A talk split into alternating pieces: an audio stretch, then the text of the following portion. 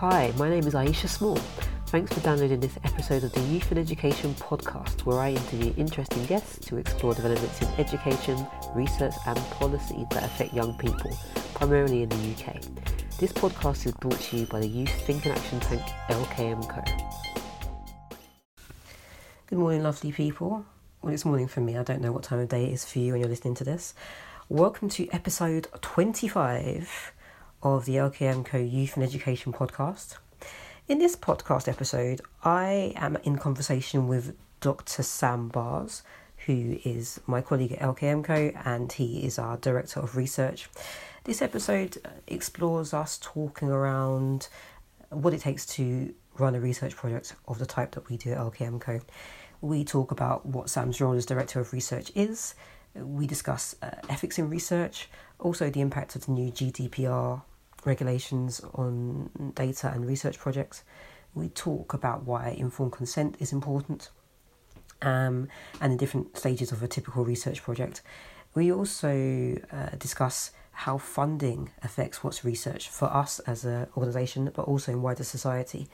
We discuss the sometimes thorny issue of what to do if the outcomes of your research are not quite in accordance with the agenda of those who are commissioning it. So sit back, enjoy, uh, and hopefully learn something from this podcast. Bye.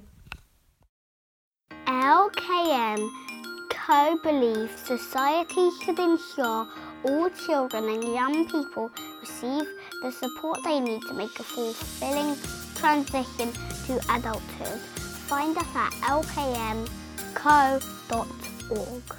Can we listen to it now? Okay, we're sitting here on a beautiful East London morning. Is that right? It is. It is uh, here for the LKMco Youth and Education podcast with Doctor Doctor Sam Baars and uh, just Iesha Small, to be honest. just, just Iesha. just Iesha sitting here. How you doing, Sam? We haven't spoken for a while. I mean, we have, but you know, we haven't. We've spoken, but we've not podcasted. They're two very different things, aren't they? Very yeah. different things. Yeah. yeah. no, it's been it's been quite a while. Everything's good. I'm going off on holiday this week, so there's always that sense of um, just uh, pre-annual leave. Um, partly feeling very calm and partly feeling very stressed. So Tying up all the loose ends. tying up loose ends, That's attempting the one. to. Yeah, no, but yeah, all is good. How are you? Good. Uh, not going on holiday. Mm. um, enjoying the sunshine and uh, looking forward to so school term is winding up for me now uh, and so it's kind of the wind down to end of term uh, and it's going to be my last term in schools so that feels a bit weird Oh, of Yeah, course. Right. yeah. Um, so yeah for, after 14 years I will no longer be teaching um, so that feels a bit weird but that's other than that yeah Mm. That must involve a fair bit of mental and physical preparation in terms of all the things you've got to do and prepare yourself for. And Yeah, I think I haven't fully thought about it yet until uh, kind of a couple of colleagues were like, oh, we, we hear you're leaving. And so that now, I don't think about things until they're quite close. So Yeah. for me, it's still a while away, but it's definitely that. Mm. So um, yeah, today I thought that we would talk about uh, kind of a bit of a, I call it making the sausage, but how we do some of the stuff that we do. yeah, because um, people ask us about this kind of stuff, and also it's it's um, quite an interesting process. How do we? We have lots of reports and, and research, but how does it come about? So I Hmm. thought that's what we talk about today. And because you are head of research, director Iesha. oh sorry, director, It's very important that we get these titles right. I've said it many times before, Iesha.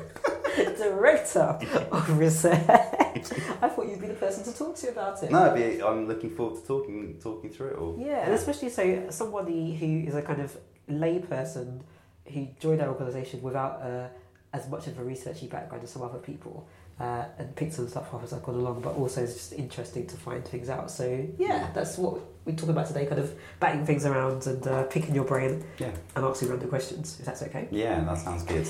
Good. Okay, so um, first off, as you correctly told me, you're director, director of If, if there's one thing that people take away from this episode, I can imagine what it might Director. what does it involve? be.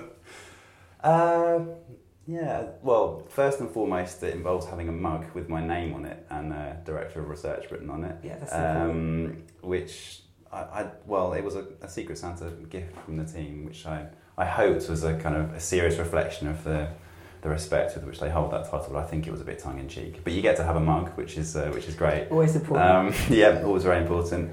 Um, I there are probably three or four main aspects to my role. Um, I oversee a lot of the projects that we, the research projects we conduct here, which doesn't necessarily mean that I'm that involved day to day in the nuts and bolts of them, which is some of the stuff we're going to talk about later on. Um, but I kind of drop into projects at key stages to quality assure. So whether we're designing the research, coming up with questions, the analysis is about to get underway, we're getting on to writing up. I'll drop in and out to make sure that from a research point of view everything looks good. Um, and also because I just learn tons, we do such a broad range of stuff that the more projects I can I can drop in on or, or be involved in, the more I learn. Um, so there's that kind of day to day side of it. Um, I'm a bit of a backstop for things like research ethics and data security. So these are things that we'll talk about as well Yeah. later on. But um, I'm one of the ports of call in the team to make sure that those things are done the right way and we don't expose ourselves to risk. You're our data officer, aren't you? Although has that changed now that GDPR's come in?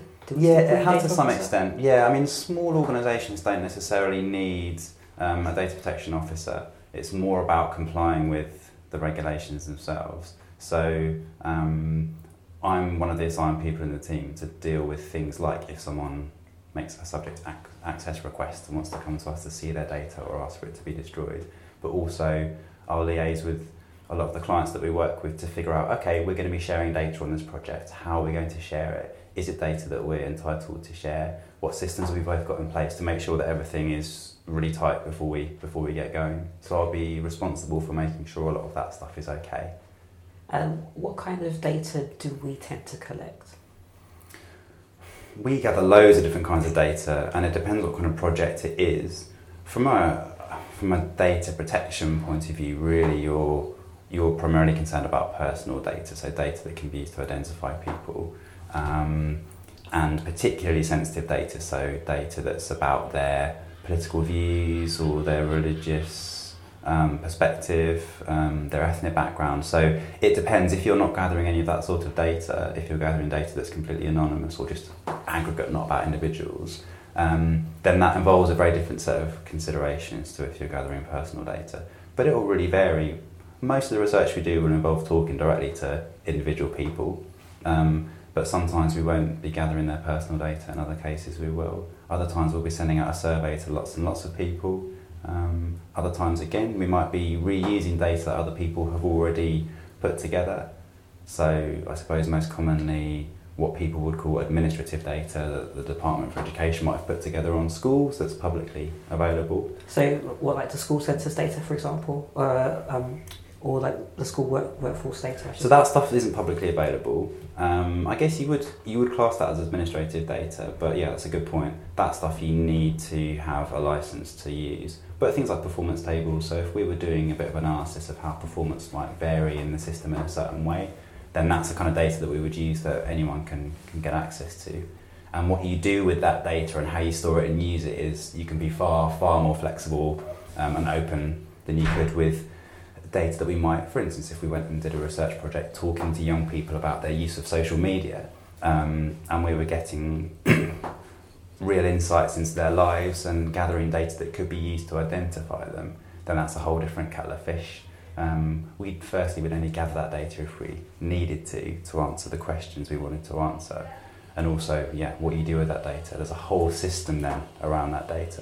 Well, as you're talking, actually, I remember when we did the youth homelessness project, Mm. um, and we had a lot of ethics questions. We're going to come to ethics in a bit, Yeah. but related to young people who had shared their personal stories with us, but also were going to be having photographs, so they were Mm. identifiable in some way, and their names, Yeah. um, and kind of the questions involved in terms of what they were happy sharing, Mm. what was going to be in the public domain, and that that was quite a big discussion between like Mm. me, you, Ellie. I remember batting it around Mm. what was reasonable, and, and ultimately it culminated in a exhibition, which was kind of a closed event but also public. So that was Yeah. interesting. Yeah. And I think that actually that that report, which is full of the direct spoken accounts of really quite vulnerable young people, photos of the environments that are important to, to them and their lives, um, is a really good example of the value of gathering that data. So it's like any discussion around risk. It's like you know a risk assessment if you're doing a school trip. You don't just look at risks are never assessed in isolation from the value that that exposing yourself or other people to those risks will generate. So there's always that question when you go in to do direct field work, particularly with vulnerable people, that it's um, it's a question of okay, there are risks here. Um, if we don't handle this interview well, or if something gets raised, then this could be potentially traumatic for that person. If we don't uh, handle the data properly, then all kinds of people that they don't want to know this stuff will end up knowing it, and that it's about them. But if we can manage those risks, it means that their story in the case of the homelessness project, a story that's very rarely, if ever, told on that kind of scale, reaching those sorts of audiences, gets to be told. Mm. Um, there's obviously a huge, a huge value to that.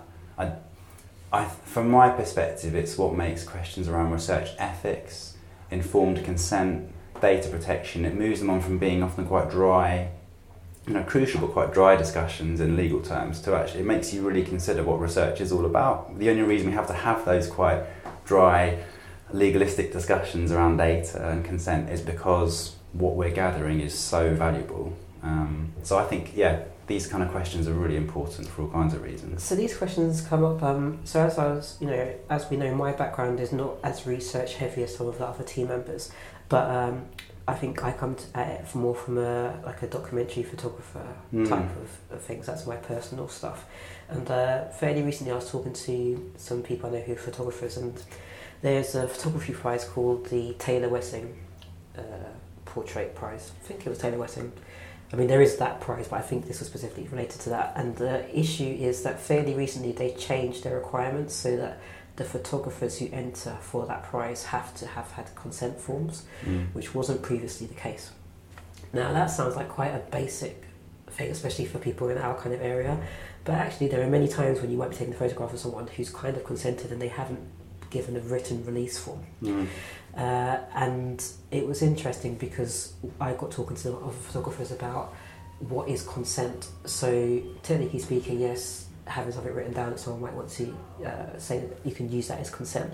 But for people doing long term uh, documentary work, for example, you kind of have consent applied, uh, mm. implied because say you're working with someone for two years and then they see pictures of themselves popping up on your website and you're interacting with them all the time doesn't that uh, imply a much deeper level of consent than somebody who's signed the form mm. and they have no idea where it's going to turn up? Mm. So I think the issues of consent are really important.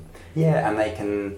I think in some ways, if you were to ask, for instance, what's the difference between a social researcher, a documentary maker, a journalist, often it comes down to some of those issues of process. The fact that we're each of those people are going out into the world to learn something new, often by talking to individuals and then thinking about analysing what they've just heard or, or recorded in some way and then presenting it to the world. Those activities are common to all three, but um, I don't know much about, for instance, how how journalists work, but they're not bound by the same kind of considerations that researchers are in terms of gaining gaining consent and then storing the data in certain ways and the ways in which they can share it and attribute it to people. Mm. Um, and a lot has changed in the last few weeks since um, the GDPR came in and what is counted as consent has become much more robust now. So that idea of implied implied consent no longer really sits. You've got to have you know specific identifiable consent. So if someone was to come in and say, "Show me the piece of paper or the email where someone gives their consent," you've got to be able to find it.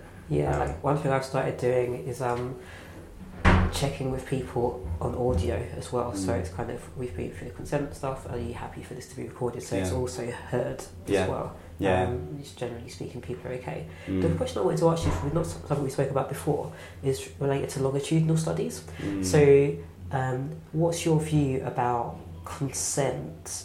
So, basically, I think what I'm getting the point of is when consent might be withdrawn. So it's entirely possible that someone agreed at that particular time, but if you've got a longitudinal study, it could be sometimes over many years. Mm. Uh, and do you, does that need to be does consent need to be got at each time you meet that person or mm. are they giving consent for the whole time what's your view about that mm. kind of thing I mean really you should um, you know, I know of projects where even if it's kind of a, a three day piece of research with some people, you'll check in every day to make sure that everything is still right. Because obviously, even after, even 10 minutes into an interview, someone can think, mm, this isn't what I thought it was going to be. I'm actually no, if you were to ask me again now if I'm happy to do this interview, I'm no longer sure. I think it's quite rare, especially if you're a good interviewer and you've given, if you've given really good information at the start, that shouldn't really ever happen. But so uh, certainly over the course of really long term longitudinal projects, it's really important to check in as regularly as you can that people are still still happy to go. In, in terms of formally, I don't know how often you're required to demonstrate in a longitudinal project that people have, you know, to document that consent. Mm. But it's certainly a really important principle. It's tricky though because, for instance, if you're running a long-term uh, a multi-year project and you've got reports at the end of each year, then some of that data that you've been gathering may have already been reported and in the public domain. Yeah. At which point someone can't really, they can remove their consent to continue to take part, but they can't remove their consent for you to use and publish that data. So, um, yeah, there's a whole different set of considerations that come in. We we haven't done that many multi-year projects of that sort, so um, it's you know formally it's not something I'm. Yeah, I was just about to ask actually, do we So have far. any projects that fall into that category in terms of like multi-year, longitudinal, of that type? I'm not sure. Hmm. I mean, I'm thinking of. I don't think we've ever, something, ever done something like a cohort study where you're coming back to the same people. Yeah. We've often done multi-year projects with the same organisation, but often Different. involving different cohorts of people. So you're getting kind of fresh consent with, with, with new people. So that's a different that's a different question. I think of the Yeah. KCL, because that's the same organisation but different people each time. Yeah, yeah, Um, different research each time. Um, so yeah, that's uh, yeah, that is a really important question. But it applies to a very specific set of set of projects. Mhm. Yeah.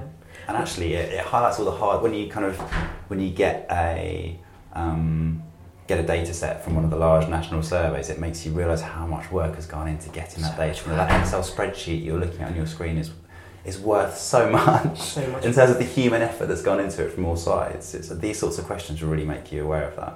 Really, really do. Mm. Um, so, can you take us through the stages of a typical research project? I know we've kind of started to touch up on it. I Mm. guess that, I guess, what do I mean by typical? Um, or you choose, what would be a typical kind of thing? Yeah, well, I think I think all research projects have a pretty common set of elements underpinning them. But then, as you say, depending on what your questions are and what, what tools you use, they then go off in all kinds of directions. But um, main, most most projects will involve some design stage. You're then, if you're especially if you're gathering new primary data, so you're not just getting data from someone else, but you're gathering some new data from the world. There'll be a, a stage where you're conducting, then you'll analyze whatever you've got, and then you'll report. So it's kind of like a four part structure. But that's like really foundational. Obviously, there's not much detail in there about what you do. But those are the that's the essence of any research project for me. Those four things: design, conduct, analyze, and report. So, we're going to kind of go into each phase a little. Mm. Um, this is going to be a two part podcast, and this bit's going to be about the kind of design phase of it. yeah. So, can you, for your mind, what's the, give an example of a fairly, you know, a project that um, was really interesting to you that you've worked on, in, say, in the last year or something like that? Mm. Yeah, no, that's a good idea. Um, we've recently published um, a big report for the Department for Education looking at cultures and practices in schools and how they support disadvantaged pupils' attainment. Um, that was a big project in terms of uh, it, from start to finish, it was a couple of years. Um, and it involved going directly into 23 primary and secondary schools and spending two days in each and gathering a lot of, of data in return. And I think Um, we used every single member of the team on that project, didn't we? I think everyone was involved at some stage. was, yeah. everyone's got their mark on that report, which is a really wonderful thing. Um, so, in terms of designing, we one of the most important steps when you're at the design stage is coming up with your research questions. Um, this was a case where we knew we wanted to look. Uh, initially, it was framed in terms of the London effect. So, why London schools have accelerated um, accelerated through the pack. So the last 10 to 15 years, the performance of London schools has been a story that everyone is really interested in. Um, At a very at a base where London schools were awful beforehand. People forget that now, yeah, but yeah. definitely not. Depending on how you measure it, it's sort of debated, but in general terms, yeah, London schools were behind every other region. Now they're ahead of every other region in a relatively short space of time, and that's quite a rare phenomenon in public policy to see that Mm. sort of shift take place. Um, so the department continues to be really interested in that question, as are we. Um, but we're also interested in this idea of if you go into a school and you uh, you get a sense of what the cultures and practices are in that school a really in a really broad sense. Which of those are transferable? To what extent is it? Because people are always talking about sharing practice in the system, or um, weaker schools looking to stronger schools to see what they can do f- to boost their performance in particular areas, for instance. Um, but we don't often think much about what does that actually mean. Is it possible to, to transfer cultures from one you know from one setting to another, or to transfer practices? Because obviously every school is unique. So we had those sorts of questions alongside, and what we had to do at the design stage was say, okay, the department is interested in this question. Um, there are those wider questions around cultures and practices. How can we distill this into a really distinct set of research questions?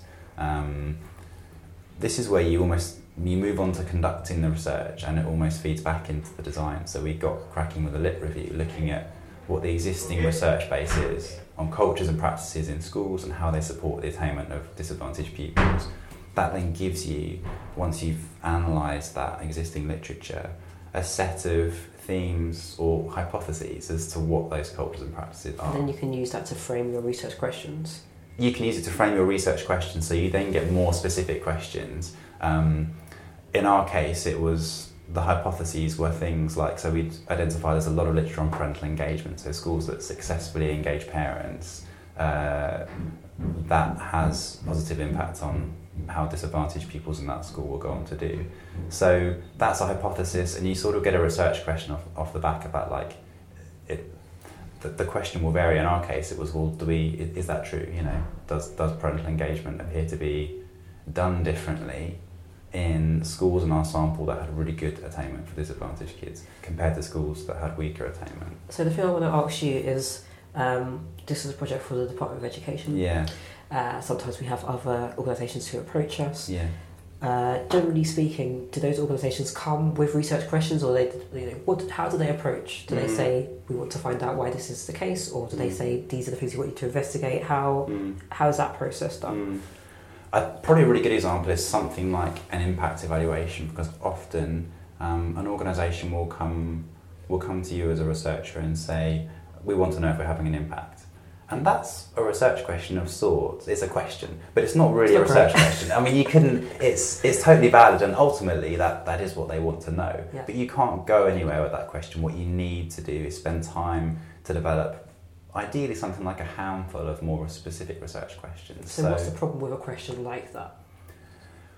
you have to ask yourself, could I go out into the world and feasibly answer that question? Sorry, I, I, I've got my like maths teacher head on because you know there's always a bit where in the exam there's a questionnaire question and it's something like uh, two thousand people in the school want to find out what their favourite food is. Mm. Can you design a question and some kids like, what food do you like? and you're like, no, it has to be Yeah.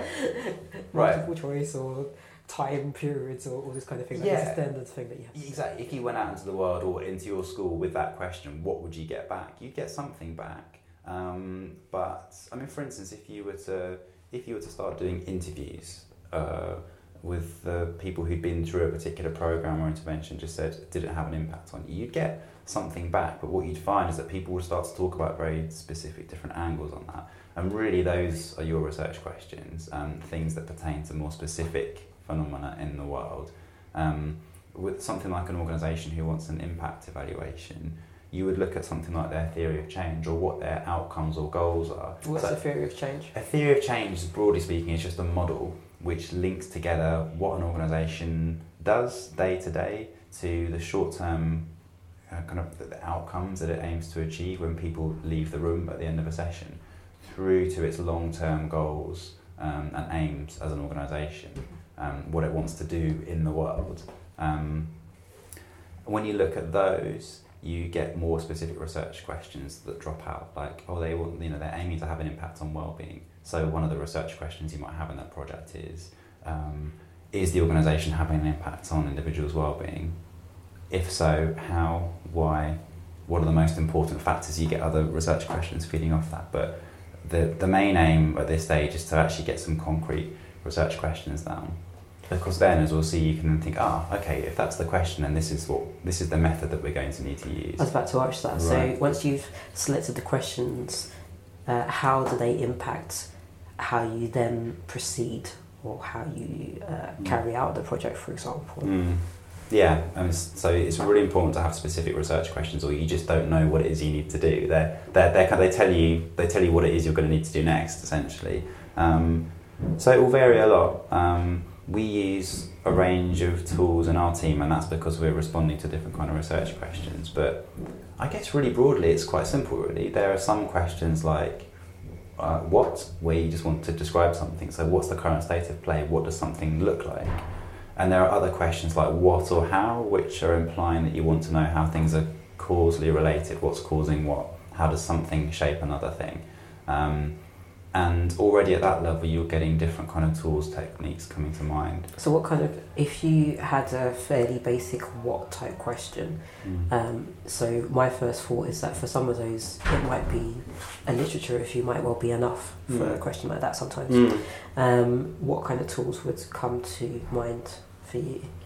A literature review, or I mean, thinking of a, a completely different hypothetical project. Say you wanted to do something about uh, the performance of schools in coastal areas. Um, a starting point might just be, well, what what is the difference between the performance of schools and coastal areas? And you can get that without really having to lift much more than the finger. You need to go into Google, get the performance data, and that will be your initial research question. And you could use tools that were quite well, that weren't very labour intensive to answer that question. You'd get an initial picture of whether there were any differences there. Obviously, you you could stop there, but that wouldn't really be a fully featured research project, and you're not actually really you're not really addressing the question in a very thorough way. Um, Those you- kind of things sound to me like the. Uh, for me, because of the projects that uh, we've worked on and so on, they feel like the preliminary stages. So they're the things that Mm. you do before you do the meatier yeah, parts mm, of the project. yeah, they're You're- kind of you know looking at secondary data, and then that's helping you to decide what you need to do to put your more uh, resource heavy mm. aspects of the project to make it really focused on what you're finding out. Mm, yeah, definitely. And I think that scene setting is often done with something like- like a literature review or a mass survey or using some form of survey data. So you're looking for a, gem- a general picture, so an overview. You know, imagine kind of flying quite high above the field. You want to get a sense of where there might be trends and differences. If you then want to move on to questions of, well, what or how or why, why do those differences exist? And what is it about these areas that seems to be different?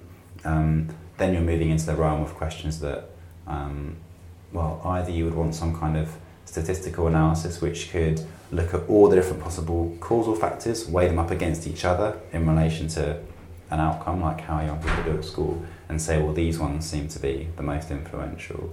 Or a completely different route would be to do some intensive fieldwork in those schools, talking to pupils, staff, system leaders, and get their perspectives, or try to directly observe what it go what goes on in these places to bring about different outcomes. Mm. Um, so, and that's where your expertise will come in. Well, you know, if you're more, if you're better versed in one set of techniques than another, you can explore causal questions using quite a different range of techniques. Literature reviews can answer causal questions, uh, things like meta-analyses, which look at um, all the existing reviews that there, all the existing evidence there is that something impacts on something else. They bring it together in a sense, kind of average out and say, okay, what can we, what do all these studies taken together say? And they can respond to causal questions. So, in terms of a, a meta-analysis, Mm. would you say um, a quite a big one in kind of my original field of education, uh, like Hattie's work,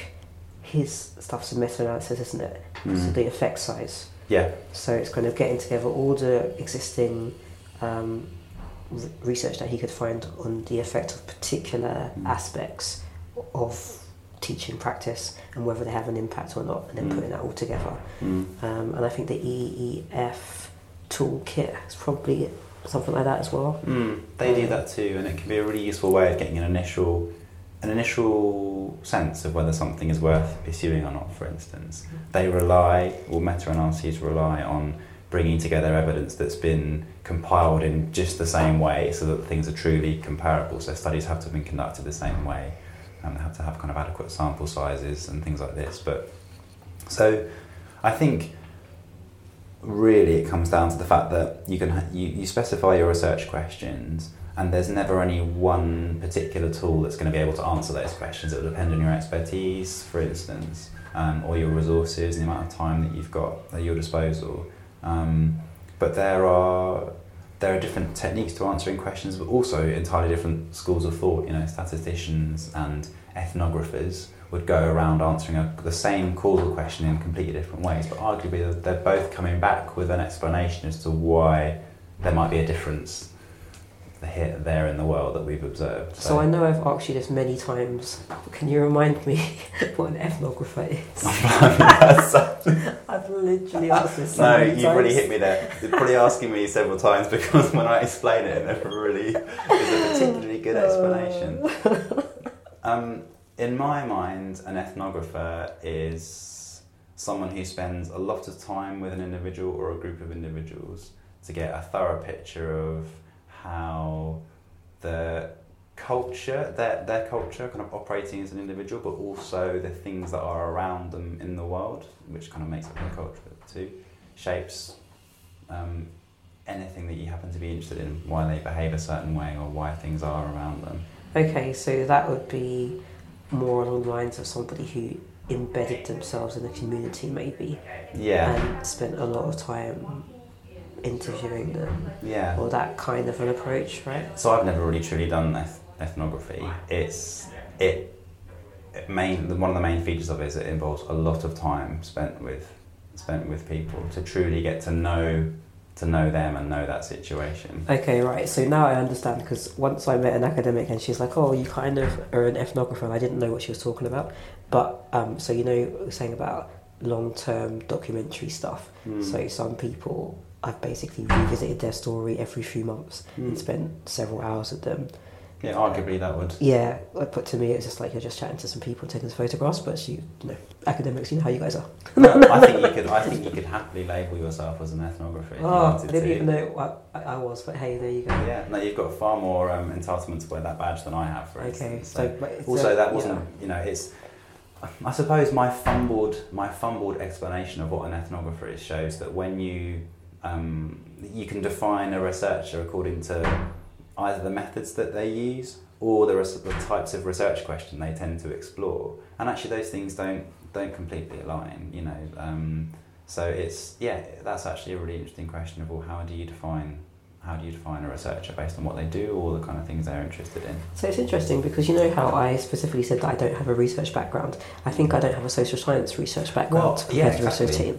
Um, but like one of my first ever jobs in uni during the summer was I think it was Nuffield used to give bursaries, mm. um, and it was really random into uh, the rate of like liquid spread in incontinence pads mm. uh, because there was a um, a market for adult incontinence pads, which is not a very sexy subject, but you know it changes people's lives. Yeah. Um, and yeah. then uh, they were testing a new material, and my job was to do many, many, many studies, um, like basically doing the uh, the experiments to test this stuff on different materials and changing the rate of flow and so on and so forth. So mm.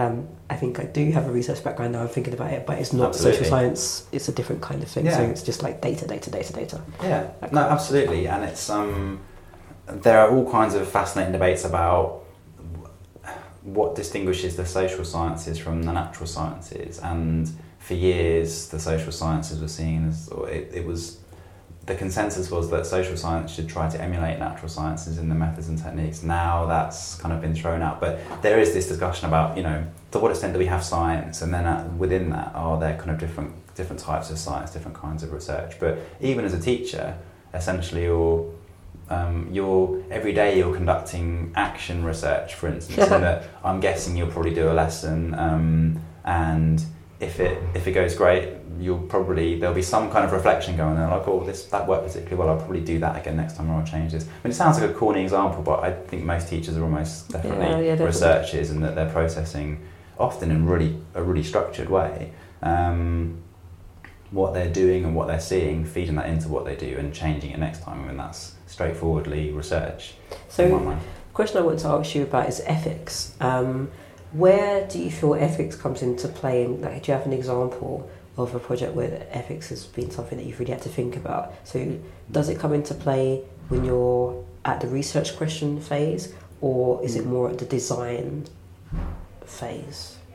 The long and short answer, really, the, well, the long and short of it is that it comes in straight away. Um, what's interesting about ethics is that, so when you say ethics to me, um, as part of a team where we do lots of direct field work, you, ethics springs to mind as the set of considerations around how we're going to be interacting with people, what we're, how we're going to store and use their data.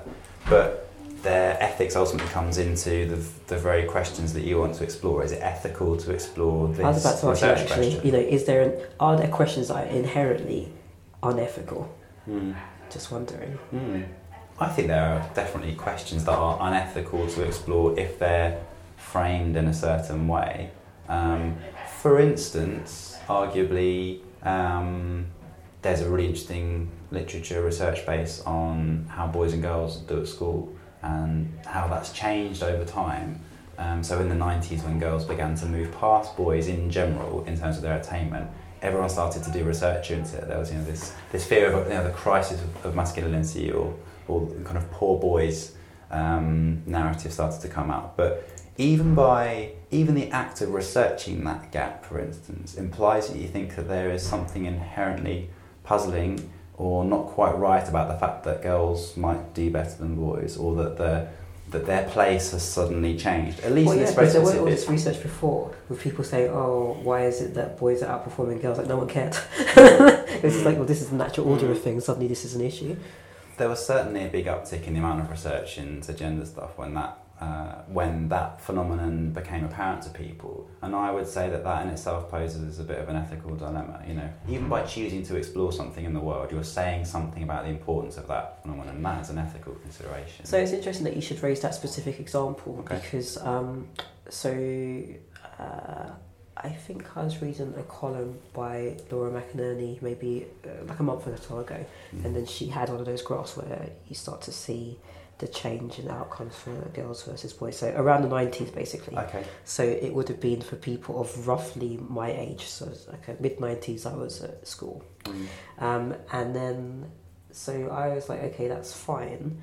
But the interesting thing for me is if you're saying that, then the people who that affected are now in their late 30s, Mm. early 40s. And we don't see a corresponding.